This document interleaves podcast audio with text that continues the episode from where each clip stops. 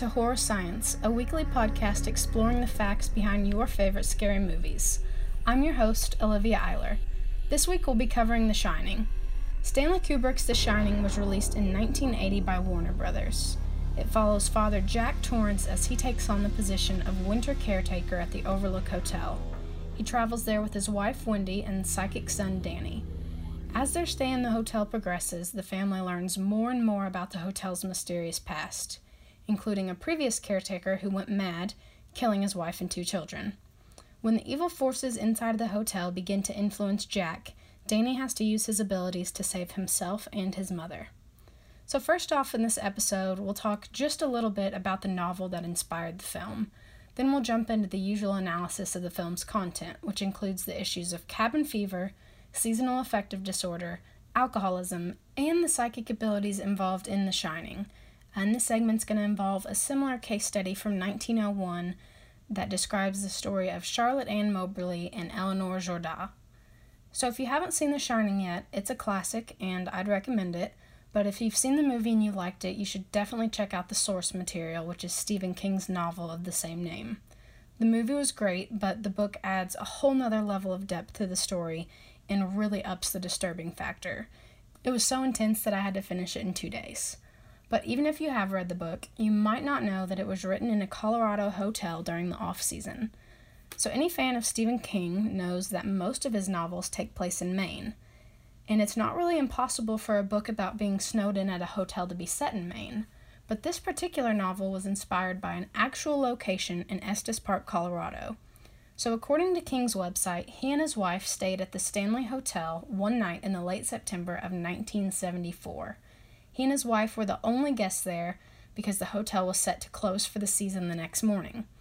That night, King had a dream in which his three year old son was running through the empty hallways of the hotel and screaming, being chased by a fire hose. King claims that the dream jolted him out of bed, and he had the entire plot summary of The Shining finished up that night. I actually had the opportunity to visit this hotel during the summer of 2015, and they offer paranormal tours, so obviously I didn't pass that up. It was a really cool experience. Um, I didn't see anything that definitively proved or disproved the supernatural, but there was a lot of interesting history that was also covered during the tour. So I'm going to summarize just some of the key points from the tour and from the hotel's website for you all. If you want more in depth information, I'll link to the hotel site on the landing page for this episode, which can be found at horrorscience.x10host.com. Uh, also, a quick Google search will pull up a ton of information about the Stanley Hotel for you. But before I summarize this, just keep in mind that this information is coming directly from the hotel, so it's probably a little dramatized. In fact, the last paragraph of the source that I'm going to link you all to reads a lot more like an advertisement than information, so take this information with a little bit of cynicism. But here it goes. So, in the summer of 1903, an inventor from the East Coast named Freeland Oscar Stanley traveled to Estes Park, Colorado. It was underdeveloped, mostly just rivers and mountains and forests. Stanley was suffering from tuberculosis, but he recovered after spending one summer in Estes Park. He and his wife planned to visit the area every summer thereafter, but they had a hard time enjoying themselves in the small community. So instead of just picking out another mountainous area out west, they thought it would probably be more practical to just build a huge hotel. Uh, so in 1909, the Stanley Hotel opened to the public.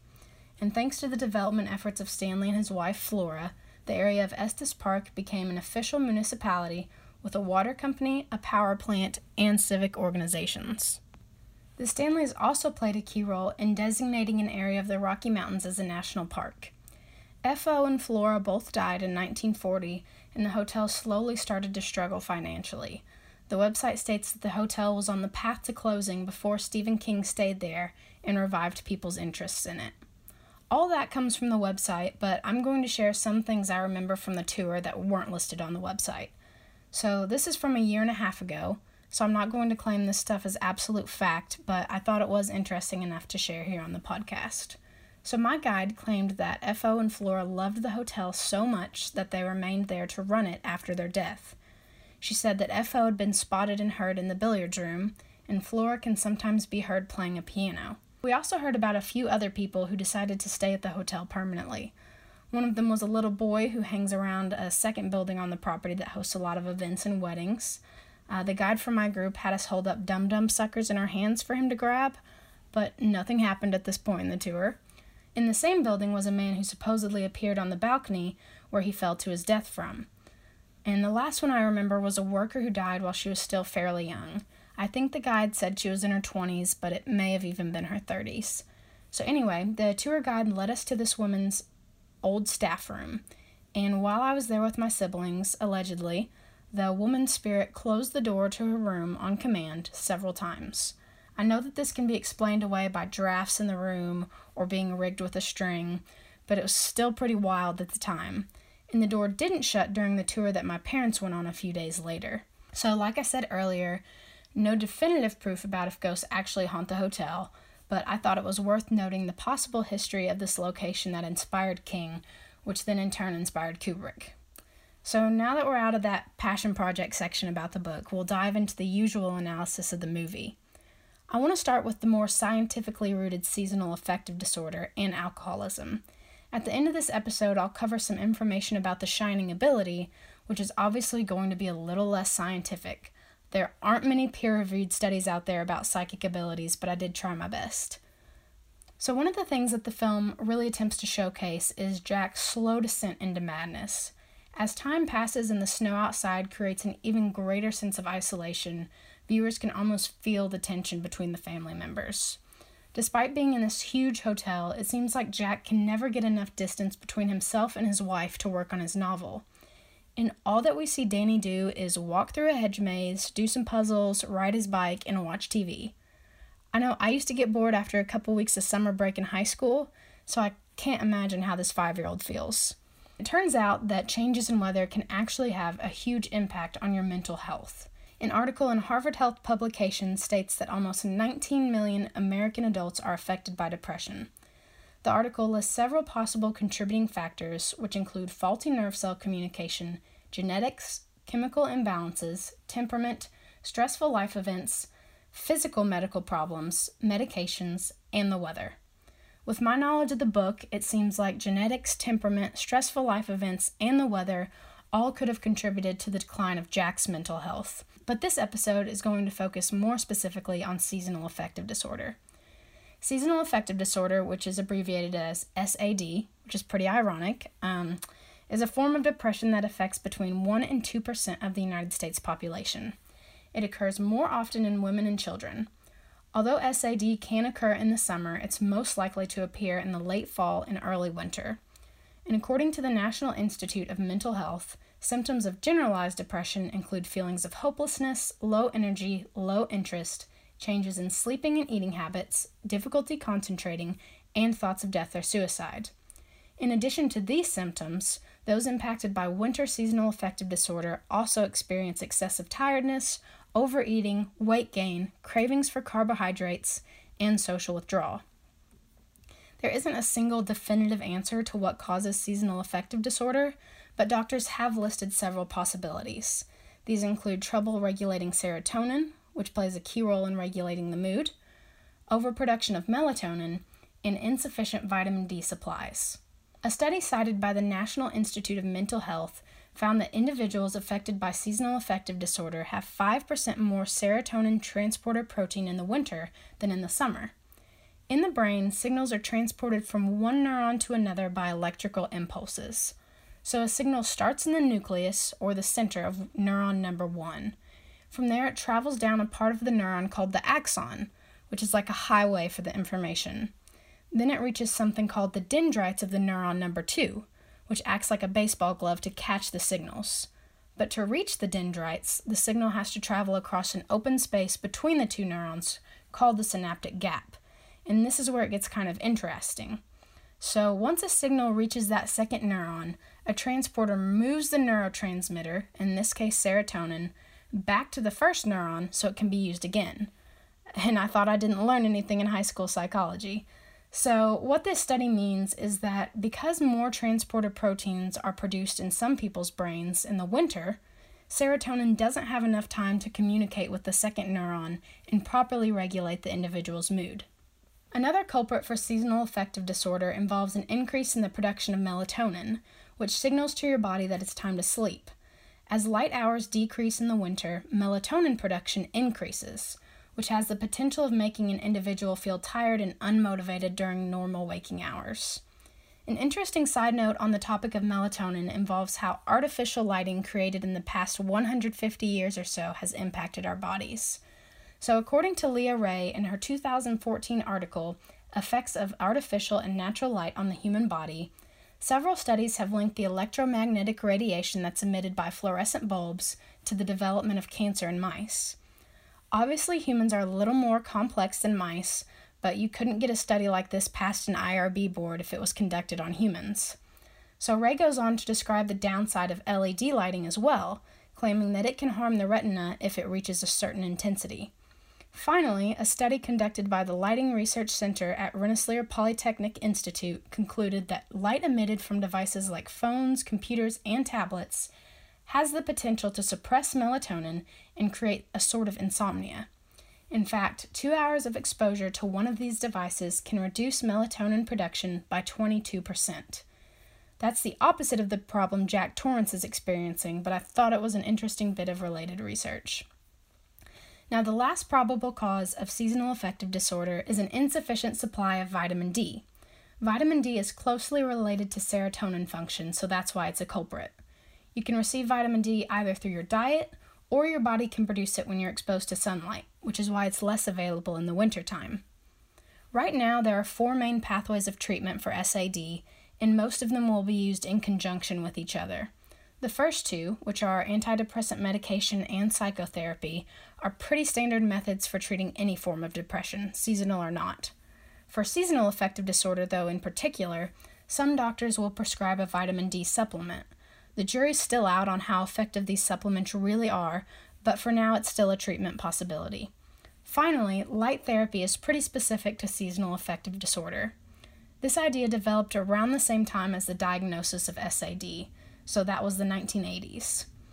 The idea is that people can expose themselves to really bright artificial light for short periods of time in the winter to make up for the lost sunlight. In a 2012 article titled Seasonal Affective Disorder Bring on the Light, published by Harvard Health Publications, Dr. Michael Craig Miller describes how this type of therapy works. So, what I gather is an individual affected by SID will wake up and sit next to this special light box for 30 ish minutes every morning in the late fall and early winter. This box emits 10,000 lux, which is a measure of how intense light is. Just to give you an idea of this measurement unit, normal indoor lighting comes in at around 100 lux, while a sunny day outside measures in at about 50,000 lux. So, the goal of this box is to stimulate the brain in the way that would normally occur during the spring and summer. It's important to note, though, that this light therapy isn't a panacea cure all for seasonal affective disorder. It can actually harm certain individuals. The article gives two examples of this. In people who are affected by bipolar disorder, the bright light from the box can actually trigger manic episodes. The article also states that people with sensitive eyes, such as those with diabetes, have to be careful to avoid damage to their retina. Despite how effective these light boxes may or may not be, I doubt that putting one in the Overlook Hotel would have solved all of Jack's problems. For the purpose of this episode, I've kind of extrapolated the presence of seasonal affective disorder in him, but both the book and the movie explicitly address his issues with alcoholism. So that's where we're going to head now. First, I want to look at how alcohol affects the body in both the short and the long term, and how alcoholism develops. Then we'll look at something called alcohol induced psychotic syndrome. The information about alcoholism comes from a How Stuff Works article written by Stephanie Watson. First off, it's important that we distinguish between alcoholism and alcohol abuse. Just drinking a lot doesn't qualify someone as an alcohol abuser or an alcoholic. So, alcohol abuse is defined as drinking that interferes with daily responsibilities or places the drinker in a dangerous situation, such as drunk driving. In addition to abusing alcohol, alcoholics also face a physical dependency on the drug. We'll explore how this dependency develops later, but for now I thought a few statistics would fit in pretty well. So, according to the National Institute on Alcohol Abuse and Alcoholism, alcoholism costs the United States an estimated $185 billion per year in medical expenses, crime, lost productivity, and accidents. And data from the 2001 2002 National Epidemiologic Survey on Alcohol and Related Conditions reveals that over 17 million Americans are affected by alcoholism or alcohol abuse. Throughout their lifetime, 10% of men and between 3 and 5% of women will experience alcoholism. And finally, people aged 18 through 44 are more likely to develop the disease than those over 44. So, why does alcoholism develop and who's at greater risk? Several risk factors have been identified, including genetic, physiological, and social factors. Generally, research shows that children of alcoholics are four times more likely to become alcoholics later in their life.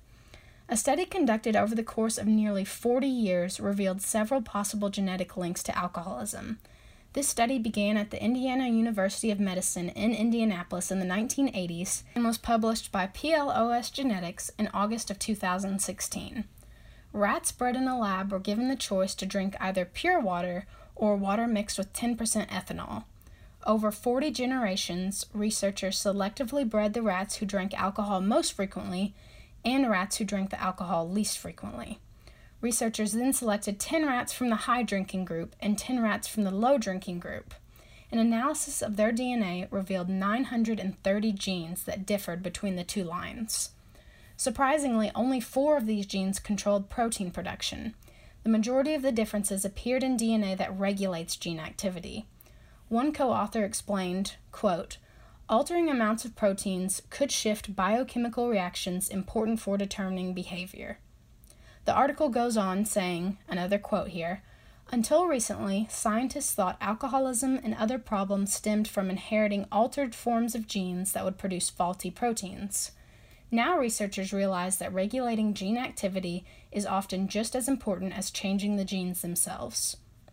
It isn't really explored in Kubrick's version, but King's novel goes in depth about Jack's problems with his own father and his father's alcoholism, so the genetic link present in the novel's plot exists outside of the story world as well. Obviously, alcohol consumption can have hugely detrimental effects on the body, but for this episode, I'm going to focus on the impact it has on the mind. If you're interested in exploring the other side effects, the landing page to this episode will link to the How Stuff Works article on alcoholism where you can find that information. So, earlier in the episode, we talked about the neurotransmitter serotonin, which impacts the mood and plays a role in seasonal affective disorder.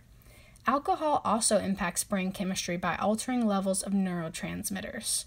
Neurotransmitters can either be excitatory, meaning that they stimulate electric activity, or inhibitory, which means that they decrease electrical activity. Alcohol impacts three main neurotransmitters GABA, glutamate, and dopamine. Alcohol consumption increases the effect of GABA, which is an inhibitor that slows down movement and slurs your speech. Alcohol inhibits the excitatory neurotransmitter glutamate, which causes the body to slow down even further. Finally, alcohol consumption increases the release of dopamine, which activates the brain's reward center. For this reason, alcohol can become psychologically and physiologically addictive. And if this short term stuff isn't freaky enough for you, alcohol has terrible impacts on your brain in the long run. Over time, your body will develop a tolerance, meaning that you'll have to drink more and more to obtain the same effect. And if an alcoholic finally does decide that they want to quit, their body won't let them. The brain and the body of an alcoholic adapt over time to prolong their life. Your body isn't meant to consume so much alcohol in a day, but it'll try to adapt so that you can live through it. These adaptations include physical changes and alterations in neurotransmitter production. So, upon quitting drinking, alcoholics will experience withdrawal symptoms, which can include anxiety, nausea, sweating, disorientation, hallucinations, and seizures.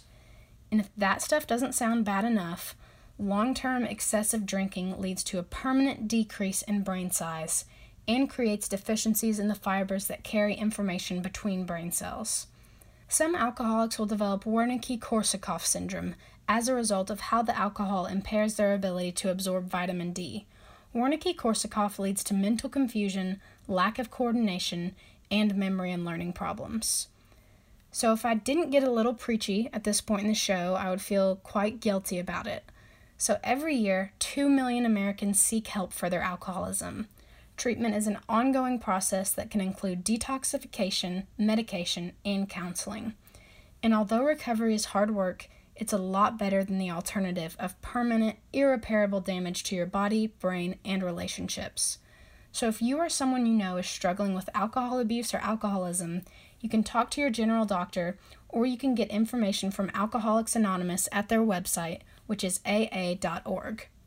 So, the statistics show that alcoholism affects more Americans than most of us would care to think it does.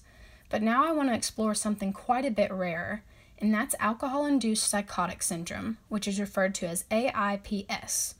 This information comes from a paper published in the British Journal of Psychology in 2010 called Alcohol Induced Psychotic Disorder and Delirium in the General Population. Two distinctions exist within AIPS. The first is alcohol induced psychotic disorder, which involves perceptual disturbances beyond the normal symptoms of intoxication. These symptoms warrant clinical attention and may involve hallucinations. For diagnosis, this psychosis must usually last longer than one day. The second distinction within AIPS is delirium, which involves a disturbance of consciousness. One of the most cited studies on this topic involves interview data that was collected from 8,020 citizens of Finland between the years of 2000 and 2001. The sampling was two staged for this study. First, 80 areas across the country were selected. Then, a random sample of individuals were chosen from each of these 80 areas using the National Population Register. 444 participants were selected for ongoing interviews and data collection. Alcohol induced psychotic syndrome was diagnosed in 39 of these individuals. Of those, 31 were diagnosed with alcohol induced psychotic disorder, and 14 were diagnosed with delirium, including six people who had both diagnoses. By gathering information about the participants' lifestyles, medical history, hospitalization records, and treatment plans, researchers were able to generate some important statistics. The lifetime prevalence of AIPS in the general population was half a percent. However, that percentage increased to 1.8 for men of working age. Risk factors found for the development of alcohol induced psychotic syndrome include younger age at the onset of alcohol dependence, low socioeconomic status, father's mental health or alcohol problems, and multiple hospital treatments.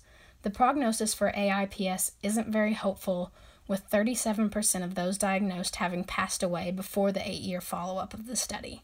Although this study contributed to the demographic knowledge of AIPS, treatment analysis was pretty much absent from this study.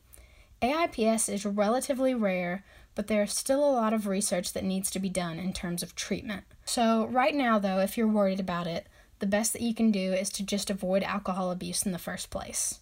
So, now we're through the rooted scientific portion of this episode. It's relatively easy to study and explain alcoholism and its effects on the body, but it's another ballgame entirely to get into Danny's abilities, The Shining.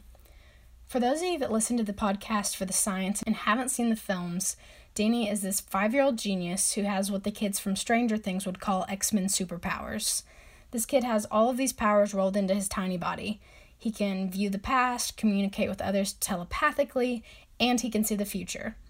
Obviously, there isn't a lot of grounded science on these sort of topics, but I did my best to find some stuff that could tie in. So, we're going to look at a few scientific studies, and then we'll do a brief case study of an event that happened in 1901. So, first, I've got some interesting information from a review article published by Frontiers in Human Neuroscience in 2014 titled Predicting the Unpredictable Critical Analysis and Practical Implications of Predictive Anticipatory Activity. That title is a little wordy, but uh, the information in the article basically deals with precognition, which relates to Danny's ability to see visions of the future. So, data was analyzed from seven independent laboratories, and the report came back that the human body can predict the nature of dichotomous stimuli occurring between 1 and 10 seconds into the future. Dichotomous stimuli can include silence or sound, emotional or neutral images, and smooth or rough textures basically any stimuli that can be separated into two distinct categories. The ability to detect this is referred to as predictive anticipatory activity, PAA. And according to the studies, human bodies display changes in cardiopulmonary, skin, and or nervous systems before the external stimuli change occurs. One key distinction between PAA and The Shining involves levels of consciousness. While Danny is aware of his visions and he's able to determine his future actions based upon them, PAA is exhibited on an unconscious level. These studies had participants passively view or listen to a series of randomized stimuli that could be divided into two categories. Throughout the experiment, physiological data such as skin conductance, heart rate, respiration rate, and EEG activity were recorded. Analysis of the studies concluded that the conditions of these body systems were the same both before and after responding to the varying stimuli. In other words, seconds before switching from a neutral image of a wall to an exciting image of a child smiling, participants' bodies would already begin to show signs of excitement. This all sounds really cool, but there is some reasonable doubt surrounding PAA, and that's also discussed in this article. Different systems of data analysis exist, and skeptics claim that researchers who don't receive the desired results from one system may simply switch to another. But the meta analysis involved in this study kind of controls for that possibility. Also, there is the possibility of experimenter bias and priming. This one is a little harder to work against. The article gives this example quote, Forward priming describes a situation in which previous events influence responses to future events. Thus, responses to the word flower are faster if the word is preceded by the word tree versus the word knife. So it's a little harder to rule out that this sort of bias hasn't entered the mind of the researchers, so it's important to keep in mind. This article does its best to disprove this influence, stating If order effects are largely responsible for PAA, there should be a significant negative correlation between study effect size and the number of trials performed. However, this is not the case. So, as cool as PAA sounds, there isn't a whole lot of practical uses for it. It's not like Danny's precognition, and you can't use it to consciously sense the future of your father's mental health. Because it occurs on the unconscious level, it's almost impossible to apply PAA to decision making. The article makes a great point in saying that PAA only runs between 1 and 10 seconds into the future, so it wouldn't be of that much help, anyways. But the authors do mention that PAA may act to assess upcoming events and filter them before alerting our consciousness. So, another cool aspect of The Shining is the ability for those who have it to communicate with each other telepathically. You'll remember this occurring when Dick Hallorann offered Danny ice cream without speaking, and later in the movie when Danny called Hallorann back to the hotel using his mind powers. So, like precognition, there isn't a whole lot of reliable information out there for telepathy, but I did find one interesting study titled Conscious Brain to Brain Communication in Humans Using Non Invasive Technologies, which was published by the Public Library of Science in 2014. There are a couple important terms to understand before we hop into the meat of this study, so I'll run through those quickly. The first is brain to brain communication, which is abbreviated as B2B and also called hyperinteraction. B2B is basically the goal of this study, allowing two humans to communicate without using sensory or motor systems. So instead of hearing someone speak or tapping someone's arm once for yes and twice for no, the message goes directly from one brain to the other. The second term you'll need to know is Brain Computer Interface, BCI.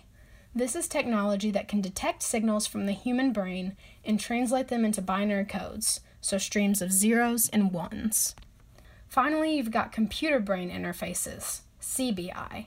This is technology that decodes the binary into signals of light. For instance, a zero might be represented as a bright flash of light in the receiver's field of vision. The researchers in this study had three main goals in addition to exploring brain to brain communication. They wanted the communication to be non invasive, cortically based, and consciously driven. This process started with one participant named the emitter, located in India. The emitter was hooked up to a BCI machine and instructed to move their hands, which would be coded as a zero, or move their feet, which would be coded as a 1. The emitter performed a sequence of these movements, which were then coded by the BCI machine. This code was then sent over the internet through email to three other participants in France. These three were referred to as the receivers. The receivers were hooked up to CBI devices, and the message from the emitter was decoded. Ones were represented as bright flashes of light created within the brain, and zeros were represented with an absence of light. So it's important to recognize that all of this is happening directly in the brain. It's not a researcher looking at the decoded message and holding a flashlight up to the receiver's face and turning it on and off. The signals are coming directly from the CBI device and prompting the receiver's brain to perceive flashes of light. So this worked, and the researchers must have thought that transmitting information about hand and feet movement was a little weak, uh, so they started to transmit words from the emitter to the receiver. They started with Hola, which was coded in 5 bit Bacon cipher, and repeated to the receiver seven times. So that's a total of 140 bits that were transmitted brain to brain. The error rate for this first trial was 11%. The next word they tried was ciao. Once again, the code for the word was repeated seven times for a total of 140 bits. This time, the error rate went down to 4%. If you're like me, you don't really understand the significance of this error rate, but the article has you covered. It states that the probability of correctly guessing 140 random bits with an error rate of 20% is equivalent to flipping a coin 140 times and getting heads 112 times. So, this brain to brain communication for simple words is pretty solid. Unfortunately, it takes about 30 seconds to transmit one bit of information from one brain to the next so these four letter words each took about an hour and 10 minutes to transmit. The study goes on to describe some potential areas for further research. One of these is the transmission of emotions instead of words from a language. Another possibility for the future is to hook up both participants to both devices, BCI and CBI. This has the potential to allow for a back and forth conversation to occur, instead of the one way communication that occurred during this study. So, for the final portion of this podcast, I want to do a quick look at a case study from 1901 that relates to Danny's ability to see and interact with the hotel's previous guests. This study is about two ladies in Europe who published a book that claimed that they accidentally traveled back in time and interacted with the ghost of Marie Antoinette. This is a pretty big claim, especially for two women at the beginning of the 20th century, so they were met with a lot of criticism. I read a 30 page account of their story and their critics' responses. I'm just going to summarize the important stuff here in the podcast, but if you've got a couple hours to kill, I'll post the link to the full 30 pages on the landing page for this episode. This source is called Contagious Folly An Adventure and Its Skeptics. It was written by Terry Castle, a professor of English at Stanford University, and published in the University of Chicago Press Journal in 1991. So in 1901, this lady in her mid 50s named Charlotte Anne Moberly was serving as the principal of the Oxford Women's College St. Hugh's. She was looking for someone to fill the position of vice principal, and Eleanor Jourdain, who was in her late 30s, was recommended. So, like your standard job interview, Moberly travels to Paris to interview Jourdain, and the two take a sightseeing trip to Versailles. Just your standard job interview stuff here. So while they're in Versailles, the pair travel to Petit Trianon, and they claimed that some weird stuff went down here. They were just walking around the site and all of a sudden they got lost. So they come across this really weird looking plow, like for a field. Then they start seeing all of these strangely dressed people doing odd jobs. They see this lady shaking out a sheet. They see two women walking along the road looking like they're coming from a historical reenactment. They see people carrying water pails. And then they see these two guys dressed in long green coats, which probably weren't fashionable in 1901 and the two women decide to ask for directions. The two guys point them to this mysterious path that pops out of nowhere, so of course, Moberly and Jourdain start walking down this path. Uh, they see a lot more of the same kind of people, and they're getting some weird vibes. Uh, Moberly later described these intense feelings of depression that she got. She wrote, quote, Everything suddenly looked unnatural, therefore unpleasant. Even the trees behind the building seemed to have become flat and lifeless like a wood worked into a tapestry. There were no effects of light and shade, and no wind stirred the trees. It was all intensely still. So the two women decide to turn back, and they finally reach the building of the Petit Trianon. Sitting outside on the steps, they see this woman in a pink dress who's sketching and looking really sad. But before Moberly and Jourdain can really get a grip on the situation, this butler guy leads them to the front of the building where they join a tour group for the rest of the day. So they go back to Paris and all seems well again, and Moberly decides to offer Jourdain the job. So we jump ahead in time three months, and both women are staying together in England at the school. Jourdain brings back up their weird trip to Petit Trianon, and as they're talking about it, they start to realize that they saw different things. For example, Moberly saw the sketching woman, but Jourdain did not. So they agree to write their own accounts of what they saw independently and then compare the two accounts. As they shared these with each other, they found that there were a lot of people that only one of them saw. And here's where it gets juicy. Jourdain is going over some school lessons on the French Revolution and figures out that the day that they visited the Trianon, the 10th of August, was the anniversary of the sacking of Tuileries. So on that day in 1792, Louis XVI and Marie Antoinette saw their guards get killed and were themselves imprisoned. This little piece of information sets off a whole chain of events. Jourdain reaches out to one of her old friends in France and asks if she's heard of any of the hauntings at Petit Trianon.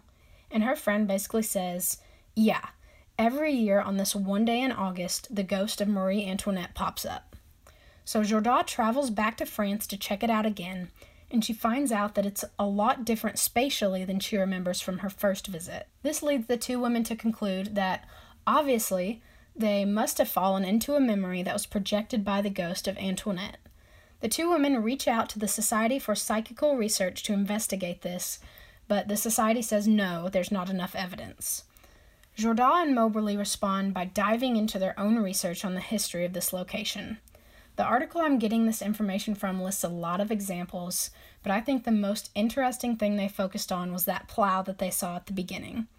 In 1905, they interviewed a gardener at the Trianon who said that there wouldn't have been a need for plows there in 1901.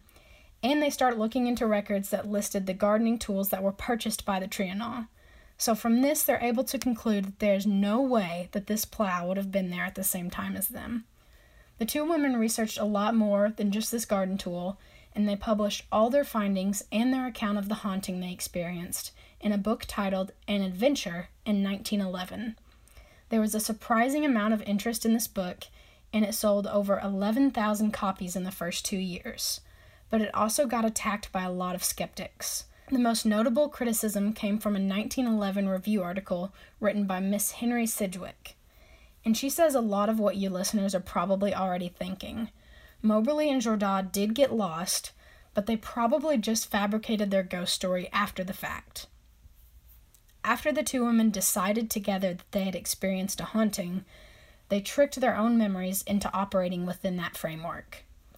So the two women fired back at this and said that the two accounts they had written independently three months after the incident proved that they didn't work together to make this up. But the critics just responded right back by saying that of course the two authors would say anything to defend their work. There's no proof that the women didn't work together on those first accounts. This debate went on for the next 60 years, even after both Moberly and Jourdain passed away. But now it's commonly accepted that these two women experienced a collective delusion called folie à deux. I'm not saying this is definitive, I wasn't there, but it is interesting to see how long this debate lasted. So, at the time of this event, a lot of people assumed that if you claimed to see a ghost, you were just mad. So, when two people saw the same ghost, the only logical conclusion that could follow for a lot of people was the folie à deux. This involves two people, an active partner and a passive partner. The active partner is in charge of initiating the delusion. The passive partner, on the other hand, usually has lower intelligence and is codependent. Over time, the active partner continually shows what they believe to be evidence of this delusion to the passive partner and the passive partner will eventually just accept this delusion. It helps move things along a bit quicker if the delusion involves emotions and if the delusion involves something in the past or future, since that's harder to disprove. It also helps if the partners in the delusion live in close proximity, so you see this most often in mothers and daughters or husbands and wives. With this knowledge, it's interesting to note that Moberly and Jourdain were living together at the school during this time, and it's also fairly easy to identify Jourdain as the active partner. She was the one who brought the incident back up three months later, she was the one who traveled back to the Trianon for the second time, and she was the one that discovered the connection between the dates. This article claims that the only real hope for getting rid of a folie à deux is to separate the partners, and eventually the passive partner might recover from the delusion. This wasn't the case with Moberly and Jourdain, as they continued to live together and work together and defend their experience for the rest of their lives. This is the point where the article goes a little bit off the rails for me uh, for about the last five pages or so. The author of this paper, Terry Castle, starts making these claims that it was repressed lesbian desire that created this delusion in Moberly and Jourdain. And this claim just seems a little bit dated to me in 2017, so I'm not really going to go into it any deeper on the podcast. But if you're into it, the link to the whole article is up on the landing page. So there you have it. Now you know that cabin fever is a real thing. It's just technically referred to as seasonal affective disorder. Uh, it would be interesting to see how The Shining would have played out if the Overlook Hotel was fitted with a bunch of these light boxes. We also did a deep dive into alcoholism and the dangers of chemical dependency, and lastly, a few somewhat related studies on the Shining psychic abilities. As always, if you're listening on iTunes, feel free to subscribe and leave a rating or review.